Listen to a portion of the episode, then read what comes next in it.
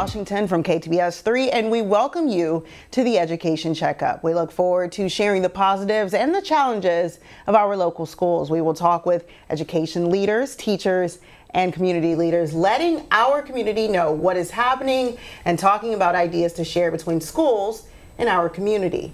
We will have new episodes every Monday, and you can find KTBS Education Checkup wherever you listen to podcasts. So let me introduce my co host, Dr. Phillip Rozeman. Dr. Rozeman, you are a firm believer in the American dream, and you have dedicated the last 25 years of your life to education and making sure that everyone has the opportunities that they need. So tell me a little bit about your story.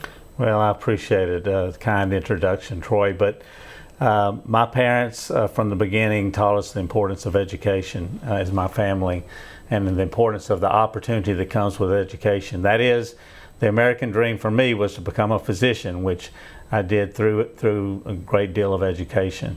Um, I, a uh, few years into my career, I realized that my career as a physician in healthcare was very similar to the education sector. The healthcare and the education sector were very much alike, uh, and um, they're both the challenges of helping individual people with individual concerns, and not just manufacturing. So it's it's a, a difficult issue uh, in improving schools and improving hospitals.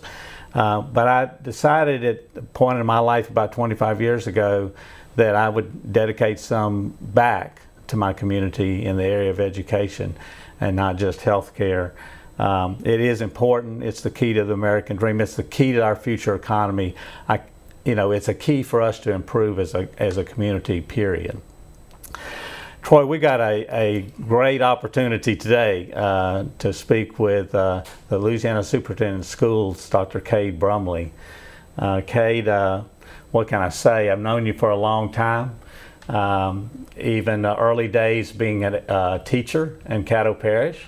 Uh, not many people know you're a uh, you're a homegrown North Louisiana boy, mm. uh, and uh, um, and uh, you've moved then to be the superintendent of schools in DeSoto.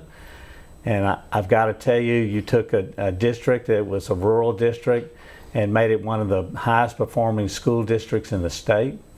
Uh, so you know rural schools. And then you went and got a job as the Louisiana superintendent, uh, I mean, the superintendent at uh, Jefferson Parish, which is going from a small district to a huge district, the largest district in Louisiana.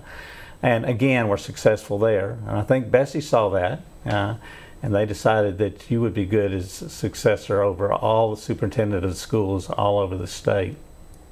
When somebody asks me about you, what I tell them is uh, uh, that you're a common sense leader, uh, I'm telling you that you are a turnaround agent, and the reason I know that is because you've done it.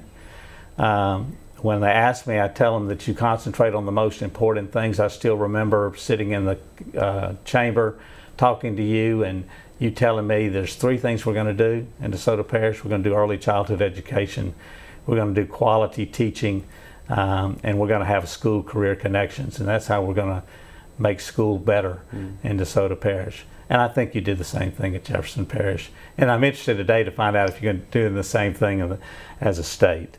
But uh, with that said, um, I just uh, going to give you the opportunity. I know we always talk about the negative stuff. So let's talk a little bit about the positive mm. stuff, okay? About what's going on positive in Louisiana schools. Well, thank you both for having me. I'm just thrilled to be here. I'm thrilled to be home.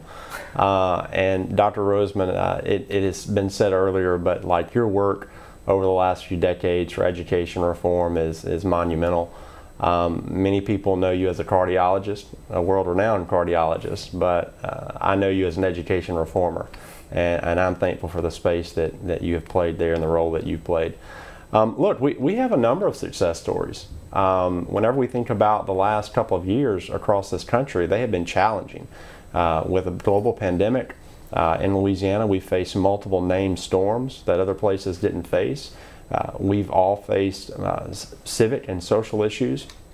Um, but when I think of the educational community in the state of Louisiana relative to other places, I just am so thankful for the work that we have done here because we, we seemingly have all worked together. Uh, and, and I know that's cliche to say, but I really feel in this case we have.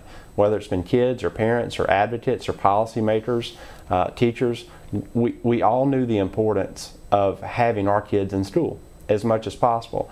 And you saw some of the fights around the country around whether or not that could happen or should happen. Uh, and, and, we knew that we needed to have mitigation efforts, and, and we knew that we needed to make sure uh, buildings were safe after hurricanes. But everyone had an urgency to, to return our kids to class. Um, and that's why um, I think that we've, we've done so well. Uh, even if you look at LEAP results, you know, for a long time in Louisiana, we've our kids have taken the LEAP test to measure their levels of understanding in math and, and reading and science and social studies. Well, we, we took a hit, right, like everyone across the country did. Um, but whenever we look at last year's results from the spring of 2022, we, we saw improvement. We saw a level of rebound. Uh, when we look at English and when we look at math, we saw a 3% increase in the number of kids who were mastering content. And so that, that's the largest year over year increase in the state of Louisiana since 2016. So that, that's tremendous. But even, even when we get back to that level um, of where we were uh, pre COVID, it's, it's still not good enough because we've been long challenged educationally in our state. Uh, I think in many ways we've, we've overcomplicated systems. We, we've tried to do too many things, and we need to focus on some of those things that matter the most. And you know, I, I just fundamentally believe that we can and we will do better. Yeah, absolutely. It is wonderful to see. I think what happened in our state as far as people working together, and it was an observation of mine. The same thing. People came together during the COVID years, okay, uh, to try to maintain things as best they could, as normal as they could under the circumstances. Which gets us to talking a little bit about COVID, a little bit about the recovery from COVID. You know, I think we both know, and I think we've seen in uh, various media outlets, the major issue with COVID was on the achievement gap between those that are more well off and those that are not. Uh, that certainly there seems to be this significant issue is a loss uh, in uh, especially low income students. What are you doing or what are you proposing be done by school districts uh, in order to kind of mitigate this the COVID recovery to move us back as fast as we can to where we were before and way past that. Yeah. So that that to me is a twofold question. I think we have to think not just about recovery, but then we have to think about acceleration.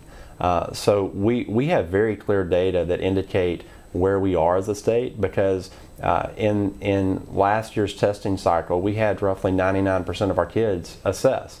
And so we have a good sense of where we stand in those key core content areas. Um, and we know that we've made about half of that recovery up so far. So we're about halfway there uh, we need a really strong year this year yeah. uh, so that we can make up that other half. And then it's about acceleration from that point. Um, we launched what's called louisiana comeback and you can go to louisianacomeback.com and on that site you will find every school system in the state of louisiana where we asked them to build a recovery and acceleration plan. And we said you're, you're getting a number of stimulus dollars from the federal government that is designed for covid recovery for kids and what we want you to do is we want you to plan around attendance and well-being so using those dollars to make sure kids are in school and making sure they're well Next is academic recovery and acceleration. So taking care of those academic needs. And then the third is professional learning for teachers. So every school system around the state did that. They built the plans. We posted those plans after we approved them. Um, and then we also provided a, a, financial transparency dashboard. So the public can go in on that website at comeback.com and look at where systems are spending uh, the taxpayer money. And so I think by focusing everyone on just a few key things, that helped us achieve the rebound. And so this year, in this cycle, we have Comeback 2.0. and so the goal with 2.0 is to, to use the data that we have, inform strategy to think about this year, fall and spring, and, and hope to see that second half of the recovery uh, at the end of this year. And, and then we can focus on acceleration because we, we can all agree that where we were even pre-pandemic isn't what our kids where, where we need to be overall and, and it's not what our kids need and deserve and certainly our communities and our state need better you know I, I like the idea that you went straight to individual schools and went each individual school is a little bit different, and they may have different things that they believe are important. And the other thing, if I heard it right, is that we're focusing on the basic of mental health and issues like that and the recovery as it relates to that, even before we started to think about academic issues, because until we dealt with some of the depression and some of the issues, you know, I know in healthcare, our world, uh, we were dealing with a lot of uh, issues of depression, not just in the people that we were seeing, but in our colleagues you know, in, in our nurses and in our other physicians. Uh, talk to us a little bit about how you saw that happening and what the state did and what we should be doing as individual school districts to work on the mental health issue and the burnout issues that are all uh, part of this COVID deal. Well, for us, having kids in school face to face every day was really important. Uh, and so even, you know, I made some controversial calls over the course of a couple of years to return kids to school as quickly as we possibly could. But what I was seeing is if you were looking at, at national statistics and state statistics, we were seeing mental health trips to the ER increase. We, we were seeing um, uh, juvenile uh, suicide attempts in females double. Um, and so we were seeing these, these wellness situations that were going in the wrong direction. And then we knew um, that our, our kids would be better served, um, especially kids who are in challenging environments or don't have role models at home or or eh, they need those supports that the school offers, or the nutrition that the, the, school offers, or the counselors, or their friends. They needed to be in school. Um, and so that's why we were so aggressive at that, out, outside of even the learning issues, just like the well being of every kid and the supports that a school offers. And so we pushed on that. The, the other area that where we pushed um, and we are continuing to provide service is just the well-being of teachers and staff across the state. I mean, the, the pandemic impacted us all in some way, uh, and and more so some of us than others. It was just different um, in so many ways, and so we provided uh, access to online um, um uh, counseling services for any staff member in any system across the state of Louisiana, so that they could access care. Uh, and we'll continue to do that. I think it's an important step as we think about another issue, which is teacher retention, yeah. uh, so that teachers can feel like they're getting the support that they need to, to be successful in their job. I was actually going to bring that up because the teacher shortage, that's a thing, not just in Louisiana, but all across the nation. So, what are you guys doing? What are we doing right here in our state to make sure, like you said, you started as a teacher yeah. and you've kind of walked that journey, so you know what it takes? Yeah, my, my, my first job in the education space, as Dr. Rozeman alluded to earlier, I was I was a teacher up on Hearne at J.S. Clark Middle School here in Shreveport, uh, and and so that was my entry point into the classroom, entry point into education. Learned a lot in that experience.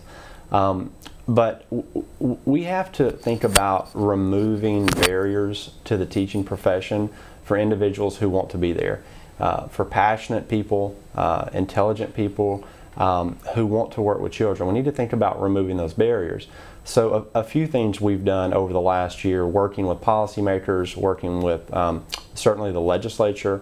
The, the first I'll talk about is thinking about children and our students rather in high schools uh, that might want to consider a career in education. And so we've been able to establish over 50 school systems with a pre educator program where students in high school can take college credit to become a teacher, some of those entry level teaching courses.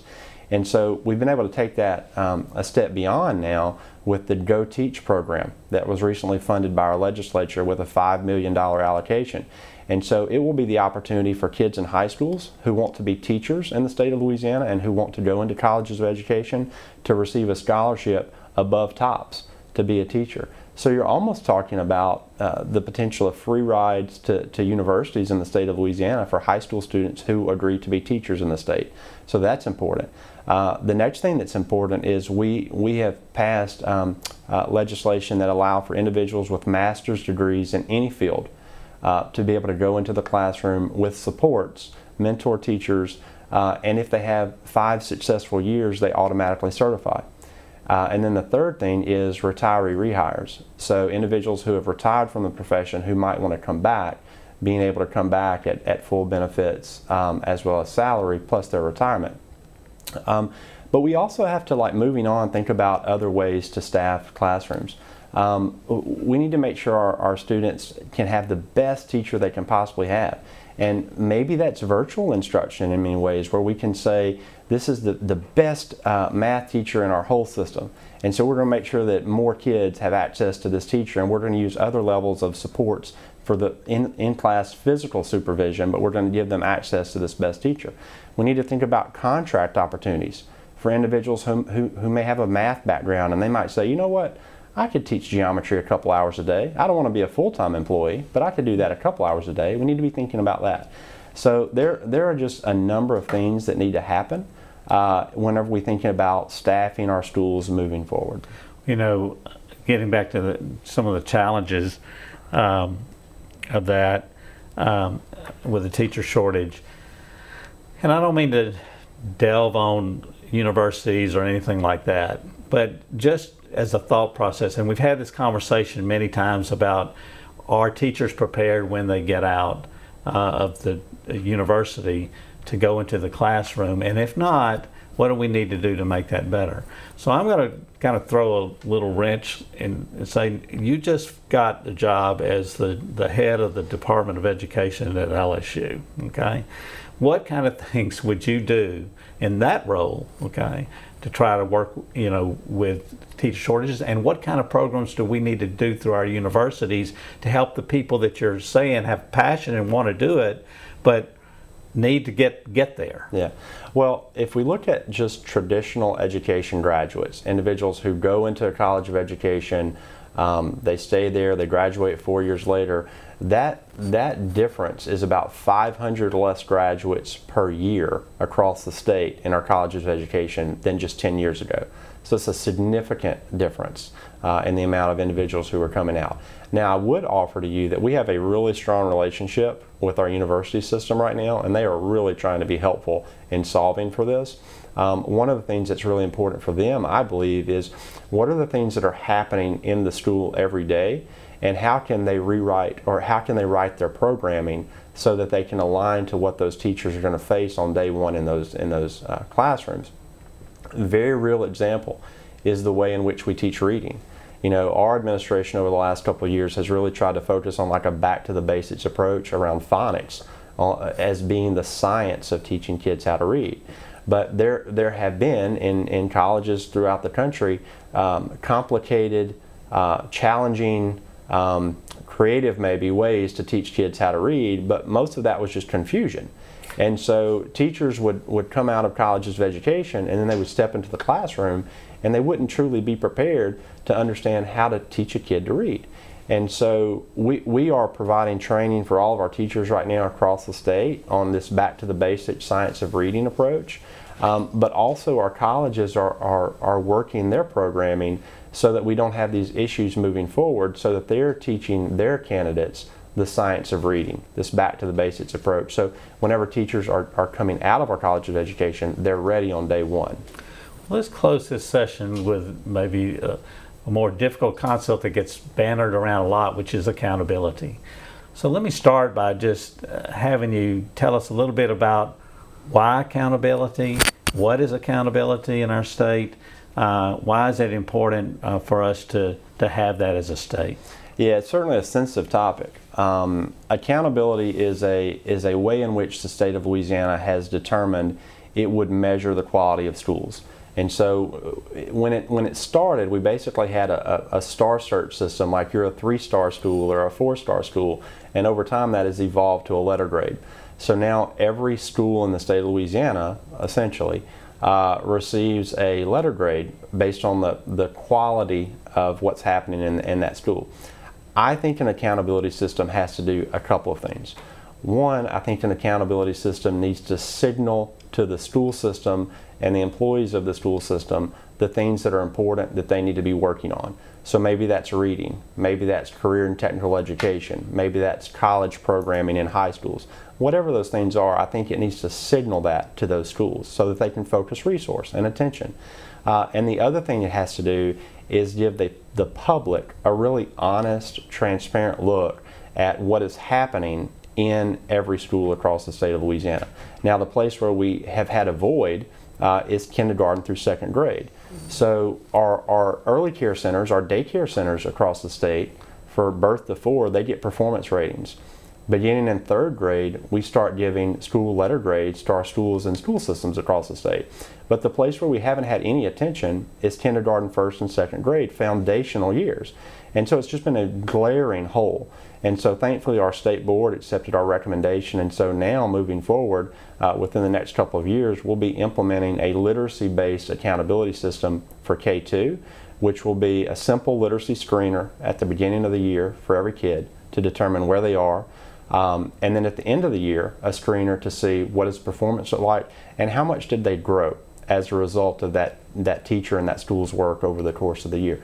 Very simple model, but it will, it will provide focus to K2 that hasn't previously existed. So we're not getting everyone upset about having tests for kindergartners and that's going to determine their future. That's none of that. This is all about uh, actually the learning what the child's issues are and for the teacher to be able to correct them and to improve them by the end of the year. Yeah, I mean, look, right now we do screenings at the beginning of the year for, for kids' reading ability within the first 30 days. But that looks different across the state. So we want to standardize that. We want to train people on that instrument so that we can make sure we get a quality measure. And then it's going to tell us where those kids are. And so then educators know how to respond based on, on, on what that instrument tells us the, the deficiency might be, or the kid may be on grade level. Right. And then you just think about how do you extend them beyond that point. Listening to you throughout this podcast, we've been able to kind of discuss your emphasis on early childhood. And from what I hear, that's something that you've always focused on. Why do you think that that is so important when it comes to uh, addressing literacy and just the trajectory of where that child is headed? Um, as we keep mentioning, the American dream, education, it all kind of ties together, correct? Yeah, so I'm, I'm, I'm not a brain surgeon, but some people are. And they, they too will tell you that it is, it is important uh, for kids to have experiences very early on in their life and for those to be positive experiences and substantive experiences. So we have tried to invest in ensuring that every child across the state of Louisiana, uh, n- no matter the, the makeup of the family or income levels or, or, anything else, if, if a family wants an opportunity for their child to have um, high quality care, birth to four, we have tried to do our part uh, to make that possible. Um, you know, some research will show the, the amount of a child's brain that's developed before they even get to kindergarten. Mm-hmm. Uh, and we know that, that too few of our kids are kindergarten ready on day one. And so the more uh, conversations that individuals can have with kids birth to four, I know it sounds odd, but, but have real conversations with little kids and let them have those experiences, count with them, sing with them, read stories to them, let them have experience and see things. Um, it, it just makes a difference. Now, this has been a, a, great conversation, and we're going to have we're going to need a whole lot more, and want to bring you back another time and to talk about some of some other issues as we go through what we're looking forward to in, in Louisiana. Troy, it's been. Uh, I know it's so much to talk about. We yeah. could go on and on, but we'll have you back. looking forward to it. Thank you so much. We'll have new episodes every Monday, and you can find KTBS Education Checkup wherever you listen to podcasts.